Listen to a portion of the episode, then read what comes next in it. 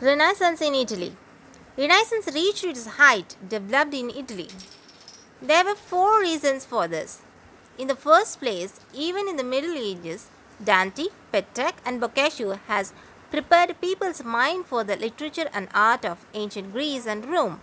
Secondly, Renaissance was an urban growth, and the citizens of northern Italy, like Venice and Florence, patronized it. In particular, Florence was far a long time in financial capital of Europe where the big money lender lived. Money was required for the construction of building and painting works of art and this was supplied by the North Italian towns.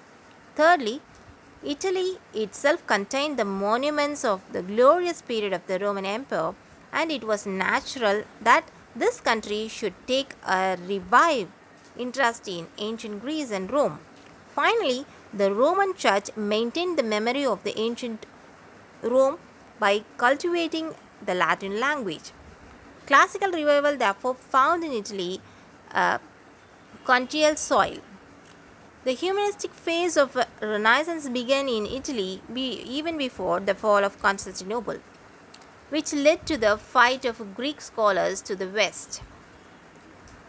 Dante, Petrarch, and Boccaccio were the chief scholars of the new humanism. But in the great period of Renaissance, the chief thinkers in Italy was Machiavelli. He was a political thinker who hailed from Florence. His most celebrated book, The Prince, was not only a close study of the political conditions of his time, but also an attempt to lay down rules as to how people should be governed.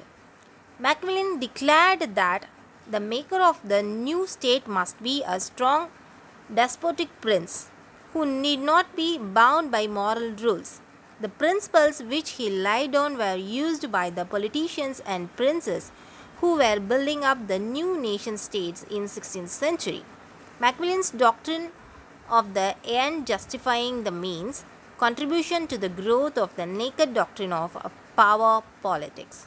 The Renaissance was not only a humanistic movement, it was also an artistic movement, and in Italy, it in produced great buildings, paintings, and sculptures.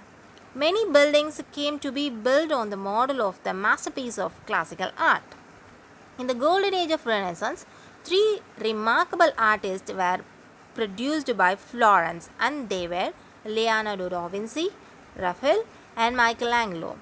Leonardo lived between 1452 to 1519 and his masterpiece Last Supper adorns the wall of a convent at Milan. He was not only a painter and sculptor, he was also a great thinker and scientist. He made attempt at aviation or flying in the air but did not succeed.